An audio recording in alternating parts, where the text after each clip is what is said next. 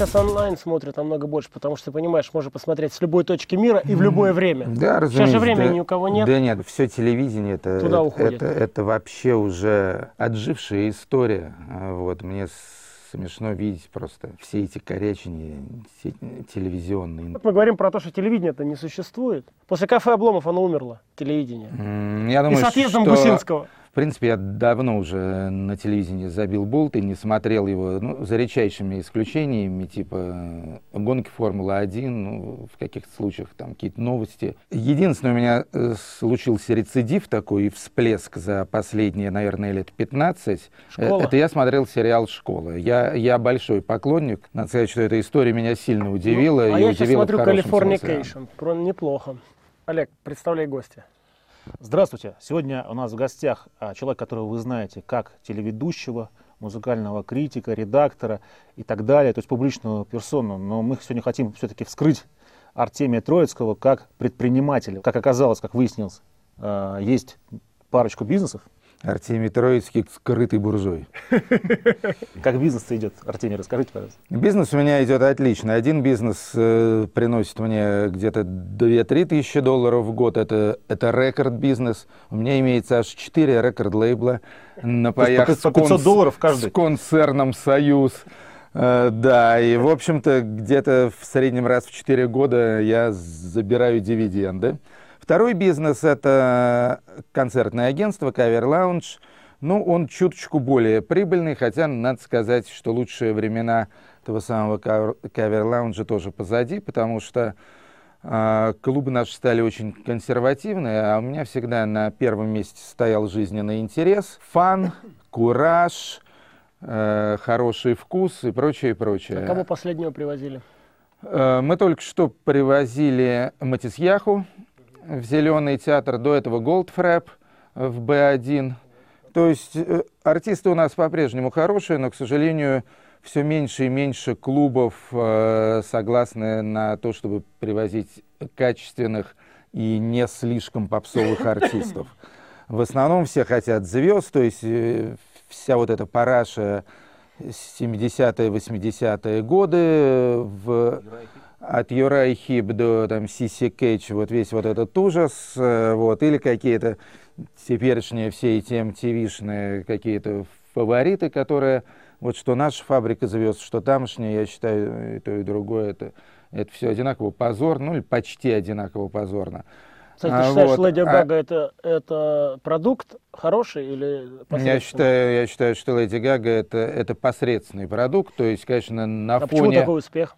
Успех, успех, собственно говоря, от качества продукта не зависит вообще никак. А, Мне тут даже позвонили в канун э, дня рождения Жанны Агузаровой из газеты «Комсомольская правда» и попросили прокомментировать тот факт, что вот они там э, в этой газете сочли, что Леди Гага уворовала имидж, там что-то там еще у нашей с Жанной Агузаровой. Я сказал, что, конечно, как журналистская история, это все очень так миленько, но если вы спрашиваете меня не как прикольщика, а как эксперта, то могу сказать, что, конечно, Леди Гага Подметки не годится. и все люди из ее антуража, с одной стороны, в подметке не годится, с другой стороны, разумеется, не имеют ни малейшего представления о Жанне Агузаровой. Очередной продюсерский проект, который отличается от всех предыдущих тем, что вспомнили хорошенько в- декаданс вось- 80-х годов, весь этот самый электропоп, весь этот глэм э, и все такое прочее, с точки зрения имиджа и текстов, которые у нее, кстати говоря, тоже имеются. Типичный такой э, дворовый не- неоромантический декаданс образца 1981-82 года.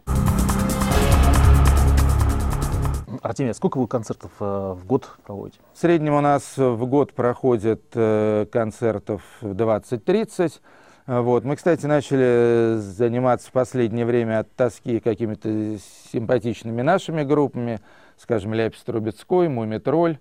Э, Вот. До этого только Западом и Дальним Востоком А кто тебе еще у нас симпатичен? Очень, как это принято говорить, позитивно, позитивненько я смотрю на новое поколение наших музыкантов. То есть я считаю, что у нас было абсолютно убитое в плане музыки десятилетие, так называемые нулевые годы. Вот, вот действительно, я не знаю, как для прочих сфер бизнеса, Но для музыки это были реально нулевые годы, то есть ничего нового, ничего интересного, полная тоска и так далее. Нулевые годы этого века и 70-е годы прошлого, это было примерно одно и то же. Какое-то убогое благоденствие нефтяное, да, вот, тишь и гладь, и ничего интересного, и как бы все там как-то тихо ковыряются в своем носу. Сейчас, вот я очень надеюсь, что сейчас снова начинаются 80-е годы, Э, не знаю, как в политике, экономике и прочее, прочее. В музыке, по-моему, явно сейчас пошло такое серьезное шевеление. То есть, если раньше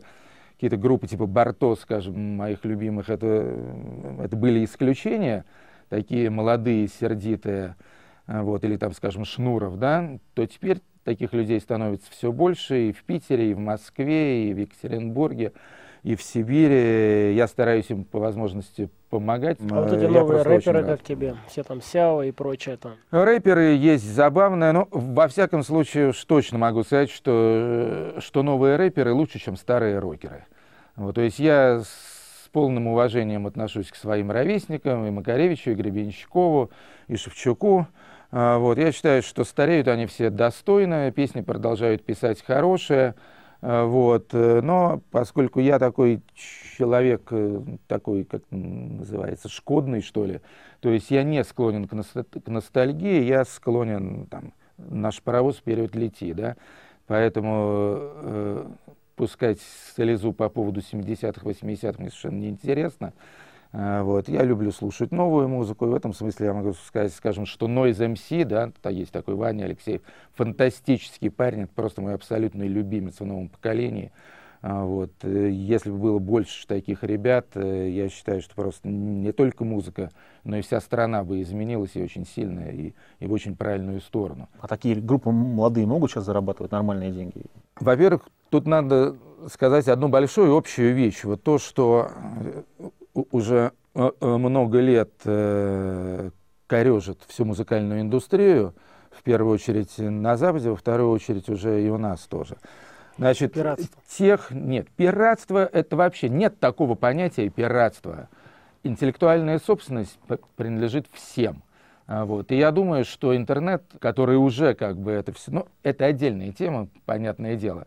Как вот. они будут зарабатывать? Тема очень отдельная. Я вот только но... что книгу написал, я с тобой не согласен. А зачем я ее писал полгода, скажи мне, чтобы ее все скачивали а, бесплатно? А, а, а писал ты ее ради удовольствия, Олег, уж тебя-то я знаю, и я знаю прекрасно, вот что книгу ты писал, э, руководствуясь совсем иными мотивациями, нежели Дарья Донцова или там какая-нибудь там Капиталина Устинова или кто-нибудь еще. Вот, естественно, ты писал книгу не ради денег, а писал ее ради фана. Нет, нет, это отдельная большая тема. Я вам очень советую, хоть у вас и программа о бизнесе, пригласите сюда Сергея Петровича Капицу. То есть вот когда я начинаю говорить об интеллектуальной собственности, естественно, все думают, чья бы корова мычала. А, вот. Я в блоге и очень сильно на эту тему болтал. выступил. Меня а обозвали вот капит... копирастом, копирастом. Все законы об авторских правах и вообще понятие интеллектуальной собственности, которые нарабатывались таким вот алчным образом на протяжении 20 века, все это рассыпается. То есть де-факто мы это уже видим. Интернет отменяет все вот эти вот идиотские копирайты, да, отменяет де-факто. Как зарабатывать? Де-юре, де-юре это тоже скоро произойдет, потому что это совершенно неизбежно. Зарабатывать. Значит, в музыкальной индустрии есть масса других способов заработка. Концерты. Слава богу. Значит, главное из них, а как мне от, отхлебнуть, а то я болтаю, болтаю, вы, вы все больше слушаете, а мне, вот, а, а мне мы... хочется... Сейчас мы попросим. Отлично. У артистов есть концерты, а у писателям-то чего делать?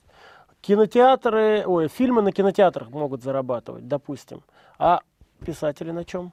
Которые... Э, да нормально, да. Чё, хорошо. Значит, э, писателей, которые зарабатывали э, десятки и сотни миллионов, во всей истории писательского ремесла были единицы. Стивен Кинг, Дэн Браун, может там еще несколько человек. Все величайшие писатели, включая даже и наших современников, там Гарсия Маркес, Борхес, Селлинджер и так далее. Все люди не богатые, некоторых из них я лично знаю. Могу точно сказать, они зарабатывают вполне прилично.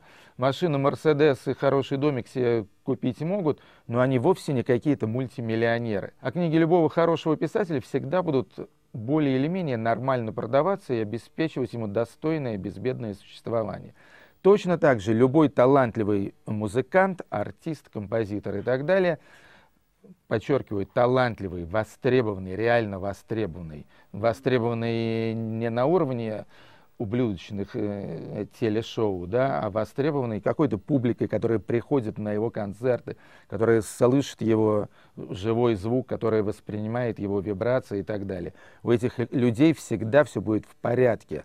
То есть там как, какие-то хаммеры и бронетранспортеры и лазурные берега им не светят, но абсолютно достойная жизнь с честными артистическими заработками, это, это совершенно в порядке вещей. Скажем, э, вот все вот эти наши группы, э, в том числе экстремальные, андерграундовые и так далее, они все ведут очень интересную, интенсивную жизнь. Они постоянно в гастролях, они постоянно в интернете, они записывают музыку тут же ее выкладывают в интернет. Им нафиг не нужны все эти MTV, Муз-ТВ, тем более Первый канал, вся эта параша им категорически не нужна, потому что их публика, их аудитория, нормальная, умная, обладающая вкусом, молодые люди, телевизор, по крайней мере, музыкальное телевидение не смотрят.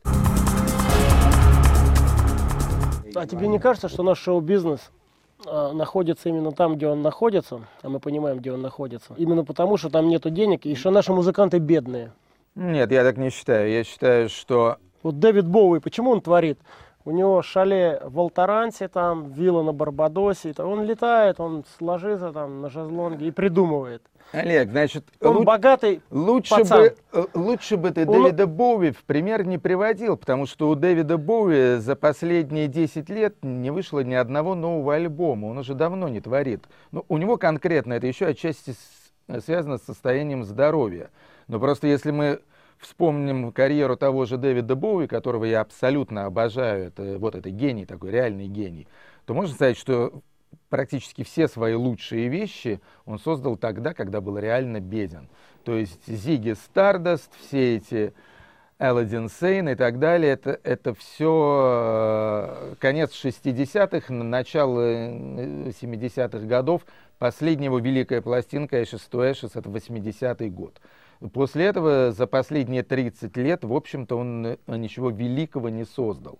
При том, что, естественно, все богател и богател за, э, за счет авторских, за счет продаж и так далее. Даже облигации выпускал? Нет, я считаю, что прав был Достоевский. То есть вот Художник должен быть э, голодным? Нет, нет, который проводил разницу между бедностью и нищетой. Вот нищета – это порог. Когда человек нищий, когда у него нет вообще ничего, и когда ради заработков он готов на все, готов стать проституткой, готов стать э, марионеткой, готов э, пойти работать игрушкой на фабрику звезд и так далее. Вот это вот от нищеты, как материальные, так и умственные, и духовные. Да? Когда человек беден, вот, но, но при этом вполне может жить, то это, я считаю, для артиста, вообще для любого творческого человека это нормальное состояние. То есть легкое чувство голода должно быть всегда иначе тебе ничего не хочется, или иначе появляется масса соблазнов, алкоголь, кокаин, бабы. Для некоторых это мотив, как то, например, Джимми Роквай, он там очередную Феррари, чтобы купить, он пытается что-то создать, створить что-нибудь, нет? Не для всех? Я думаю, я думаю, что, ну, в принципе, да. В принципе, я считаю, что вопрос мотивации – это вообще главный вопрос в истории любого человека. Что тебя мотивирует, да? на каком топливе ты работаешь. Секс, У... деньги, что еще может мотивировать? О, есть масса других, э, есть масса других э, мотиваций. Это может быть любовь. Ну, любовь, краткосрочная мотивация. Это может быть азарт. Э, вот, причем азарт не обязательно касающийся денег, это может быть жажда славы, это может быть жажда признания. Я считаю, что для творческого человека, то есть для артиста конкретно, конечно, лучшая мотивация, которая его толкает в самом правильном направлении, то, что называется скучным словом самореализация. То есть надо реализовать вот творческих дьяволят, которые в тебе сидят. А, вот, не думая при этом, ну или уже во вторую, третью очередь думая там о деньгах, о признании и так далее. Секс и девки, я считаю, это, это, тоже часть... Или парни. Часть самореализации, несомненно. А, Артемий, вопрос такой. А вот день, денег вот эти два бизнеса приносят мало, да? А на, Мало. Что, а на что живете-то? Нет, ну дело в том, что я вообще, э, я себя предпринимателем э, в принципе не считаю, потому что, как мне представляется, э, предприниматель все-таки это должен быть человек, обладающий определенным талантом. Вот, скажем, у Олега, у него несомненно, причем очень яркий талант предпринимателя. Вот, он это дело любит. У меня нет понятия о том, вот как можно сделать деньги из ничего, то есть, типа, вложить, получить, да, то есть вот даже те мои как бы бизнесы, которые у меня есть, они такие очень конкретные. Я нашел интересного артиста, э, я выпустил его э, пластинку и капнул там э, какой-то доллар, да, А, вот, или привез интересного артиста, он выступил, продались билеты там или не продались, опять же, или заработал, или потерял. То есть все очень понятно. А, вот такой вот бизнес, ну, такой, такой большой бизнес, серьезный бизнес, да, который связан с инвестициями, с какими-то авантюрами, какими-то этими венчурсами, фьючерсами там и так далее, это мне вообще недоступно. Поэтому я всю жизнь жил на зарплаты, начиная от младшего научного сотрудника в Институте истории искусств и кончая там э, главным редактором э, музыкального вещания российского телевидения, был в моей истории такой с 91 по 93 год, или главным редактором журнала Playboy с 95 по 2000. То есть были у меня некоторые такие интересные работенки, вот, но все это были такие как бы службы за зарплату. А, вот. Что касается до теперешнего положения дел, у меня продолжаются зарплаты, это радио, телевидение, главное писанина. Преподаю в двух университетах, в МГУ на журфаке. У меня уже 8 лет идет спецкурс музыкальная журналистика. Денег это дает мало, зато э, дает Ну а ты деньги любишь чувство вообще? удовлетворения. Честно скажу, вот без, Лучше честно. без, без грана позерства я абсолютно равнодушен к деньгам. Вот более того, значит, психоаналитики э, путем каких-то тестов установили, что я не люблю деньги, более того, что я их тихо ненавижу. А Вот, скаж- Можешь мне привить это чувство каким-то образом? Э, то есть заразить тебя этим делом. да. Нет, я думаю, я думаю, что на самом деле, ну, тут вопрос воспитания. То есть э, мои родители были такие, с одной стороны, интеллигенты, с другой стороны, коммунисты. Это, конечно, гремучая смесь. И вот эта вот смесь интеллигентскости и коммунистскости, вот у нас в семье всегда считалось, что деньги, как бы это вообще, это, это какая-то грязная материя, о них лучше не говорить, о них ни в коем случае нельзя париться, и что это вообще удел там низкопробного и плебейского. И я боюсь, что, в общем-то, хотел я того или не хотел, к сожалению, может быть, но я этим чувством проникся.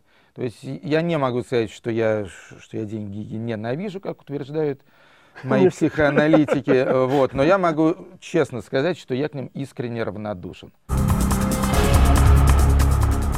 Я знаю, что ты, ты, как и я, любишь все-таки цивилизованное и западное общество и, и считаешь, что оно более современное, более прогрессивное, чем наше, к сожалению, болото. А у них культ предпринимательства, культ золотого тельца и вообще все эти протестантские ценности. Вот как ты тогда видишь это противоречие? Правильно построенное общество, где забота есть о бедном, о, о нищем, о- об инвалиде, и как люди друг друга уважают. И вот такое у нас вот это ваше псевдоинтеллигентское, типа деньги это говно, это вообще все, и, и, и общество говно, где а, у инвалида нету, так сказать, куда на коляске заехать, все- и затоптали, ребенка прошли и в автобусе, и, и- ну ты понимаешь, о чем я говорю. Э, Хороший вопрос. Значит, э, э, я бы сказал так, если говорить о протестантских ценностях, ну и вообще, скажем так, о европейских, североамериканских Где все-таки золотой телец, он как бы во главе угла. Э, не, не вполне согласен. Значит, э, я бы сказал, что алчность и стяжательство не являются христианскими добродетелями. А там все-таки христианская мораль на первом месте. Значит, если говорить о протестантизме, то там на первом месте стоит честность. Честность, порядочность и все такое прочее. Почему там в Финляндии, которая была частью Российской империи, самый низкий в Европе уровень, или там в мире уровень коррупции, а в России самый высокий, да? Значит, э, я считаю, что это как раз вот эти самые протестантские ценности. Там важно быть честным. Вот если ты честный, если ты вот такой вот добропорядочный, чтишь заповеди и все такое прочее, то ты уже хороший человек. Если при этом ты еще предприниматель, вот, то ты тоже очень хороший человек, поскольку, естественно, ты являешься честным предпринимателем, а другим предпринимателем, там, каким-нибудь бандитом, взяточником там, и прочее, прочее, быть просто нельзя, иначе ты, значит, не христианин, так? А если ты хороший, честный предприниматель, и при этом христианин, то, естественно, ты должен помогать инвалидам, детям, бедным, э, создавать фонды, тратить деньги на благотворительность и все такое прочее. И там эта система очень хорошо работает. Но я повторяю, она работает не от золотого тельца, она работает от вот этой вот христианской, европейской и североамериканской модели порядочности – а если не протестанты, а католики? У католиков все так немного темпераментнее, но в принципе вот этих законов там, э, там тоже никто не отменял. Вот. Просто, естественно, э, вся реформа Лютера, она во многом была основана именно на том, что э, в католичестве как бы стяжательство практически перестало считаться грехом, Ватикан э, и, и, и священники погрязли во, во всевозможных средневековых бизнесах и прочее, и прочее. Как раз поэтому вот, вот было вот все это ну, протестантское очищение, объединение и возврат э, к евангельским базовым понятиям. Да? Вот. Хотя, естественно, по сравнению с с нашим бизнесом испанский или даже итальянский бизнес, это, это, это, конечно, дело такое вполне честное и достаточно прозрачное. Согласись, что э, лучшей системы, чем капитализм, человечество не придумало. Это самая справедливая система, то есть где правят капитал, предприниматели, бизнесмены. Это самая сбалансированная. И 17 год, и предыдущие революции показываешь, ничего более удачного не удалось построить. Ну, это, это сложная история, да, ну, э, известно, там еще и Черчилль сказал, э, не про капитализм, правда, а, ну, про демократию, что демократия... Ужасно. Это, конечно, полное дерьмо, но, к сожалению, ничего лучше до сих пор не придумали. В принципе, это же касается и капитализма тоже.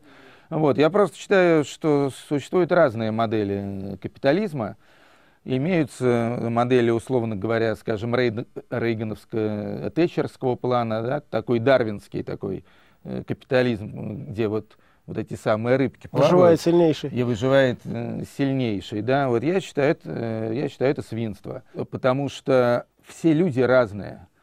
У кого-то есть способности для того чтобы быть богатым успешным и так далее. У кого-то этих способностей нет. И это э, не означает, что богатые, успешные и сильные должны давить слабых. Да? То есть э, в этом случае э, прямая аналогия, скажем, с, с бандитизмом или там со спортом, прости господи. То есть вот чем ты сильнее, вот чем больше ты качок, да, вот значит вот тем ты и лучше, и тем и тебе лучше. Это несправедливо. Это несправедливо. Вот, то есть я считаю, что предпринимательство, частная инициатива, значит, настроенность людей на э, какой-то интересный такой успешный э, ход в жизни, вот, это, вот, это, конечно, очень важно, но должны быть и, и какие-то страховки, да, э, должны быть и какие-то гарантии, для тех, у кого не получается, для тех, кто по тем или иным причинам, там, от умственных там, до физических, да, не может вот быть на, э, настолько Ну, же такие хороший и страховки, успешен. собственно, есть. есть. Это пособие по безработице. Такие У нас у страховки нас оно- есть, они просто, они просто в разных странах э, по-разному работают. Э, Я считаю, что ну, в той же Европе э, есть ряд известных стран, скандинавские страны, Голландия, э, вот, где, где на самом деле существует такой реальный гибрид капитализма и социализма, да, то есть там капиталистическое предпринимательство и капиталистическая экономика, но при этом социалистическая система социальных гарантий. Ты видишь студентов часто, в отличие от нас, наверное, с ними общаешься. Ты какой-то тренд в последнее время наблюдаешь? А вот мне просто интересно узнать, что там молодежь-то на местах. Я имею в виду 20-летних, 19-летних. Что они думают? Они какие-то более э, такие со- социалистического плана растут люди? Или они полюбили уже там капитализм? Что там в МГУ-то происходит на местах? Ну, Какие а, тренды Я, я имею дело, конечно, с сугубыми гуманитариями, то есть я преподаю не в высшей школе экономики, хотя, кстати говоря, я преподаю еще и в Государственном университете управления на факультете шоу-бизнеса. А, так что э, это несколько ближе. Я бы сказал, что молодежь у нас симпатичная. А, Вот, я очень э, завидую теперешней молодежи, поскольку у нее гораздо больше возможностей, чем, скажем, было у меня, да. Вот учился я в своем экономико-статистическом институте в 70-е годы, и, конечно, шаг вправо, шаг влево, то есть или жениться на американке, э, вот, и, и тогда уже можно там куда-то поехать, вот, или, соответственно, сиди как репа в грядке. Вот, я думаю, что молодежи сейчас возможностей очень много. Я считаю, что молодежь этими возможностями э, пользуется в недостаточной степени. Я думаю, что молодежь не, недостаточно авантюрна, как мне представляется. Э, очень многие молодые люди, как я слышал, да и заметил тоже, сейчас э, э, начинают перестраиваться в таком вот старом совковом плане, то есть делать такую советскую карьеру, идти на государственную службу, на какие-то должности, которые гарантируют э, максимальное получение каких-то льгот, привилегий, взяток и так далее. То есть вот э, садишься ты в какую-то госкорпорацию или там уж совсем банально в какую-нибудь там п- прокуратуру, арбитраж и так далее, и выкачиваешь из этого максимум дензнаков, значит, или там в мэрию, или там на какое-нибудь там городское хозяйство и прочее, и прочее. И все уже стали такие ушлые и понимают, что да, что любого предпринимателя у нас могут разорить, а вот э, если ты как бы правильно укоренился в госсистеме и делишься со всеми нужными людьми, э, вот, то можешь, значит, прекрасно себя обеспечить, в том числе и виллой Форта де Марми, и, там, и, э, вот, э, и всем, чем Ну, угодно. саж- сажают же таких сейчас э, иногда. Я бы сказал, что вот кол- количество таких посаженных, ну, может быть, это не, не, не то чтобы 1%, а примерно 0,01% от общего количества криминальных чиновников. А Вот. И если кого-то сажают, это, конечно, это очень хорошо. Пусть будет 0,01, чем просто по нулям. Ну это же серость, а почему они хотят оставаться серостью такой? Человек в шинели. А вот Чехов я- же а описал. вот это. я говорю, Где вот, э, яркость? Э, не хватает куража, не хватает авантюризма, не хватает э, рок-н-ролла. Я, я даже не знаю почему. Я думаю, что вот это вот нулевые годы, как бы они воспитали вот это, да, какую-то такую вот... Я один раз сказал, что Цоя нет. Раньше был Цой, да. вышел Цой, вот он спел перемен, и как бы все пошло. Да, может, может, да, нам да. нужно, чтобы кто-то вышел и спел? Я думаю, я думаю, Что-то. что это может произойти. Я думаю, что это может произойти. Тем более, что вообще происходят там какие-то странные вещи. Скажем, имеется президент Медведев, который, в принципе, говорит какие-то очень правильные вещи. То есть, то есть вот его даже айф- послушаешь, айфоном пользуется. Да, он говорит там об инновациях, модернизациях, тех- технологиях, интернете, там прочее, прочее. Говорит, Кстати, ребята, возможно, там, он нас сейчас смотрит, Дмитрий Анатольевич. э, привет. Э, Говорит, ребята, дерзайте там и прочее, прочее. Э, Вот. Он все это говорит, а Васька слушает ДЕС, да. Но вот если на самом деле выстроится какая-то реальная линейка от президента там, до, условно говоря, там, какого-нибудь хорошего рэпера, и в эту линейку будут э, вовлечены и бизнесмены, и какие-то честные госчиновники, которых, ну, я думаю, может, там не более 10%, но, в общем-то, есть они такие, и какие-то, опять же, небздящие деятели культуры и искусства, то вот авось, а, авось это все и получится. То есть я не и даже верю... некоторые предприниматели. Нет, ну, предприниматели, я сказал, бизнесмены, да.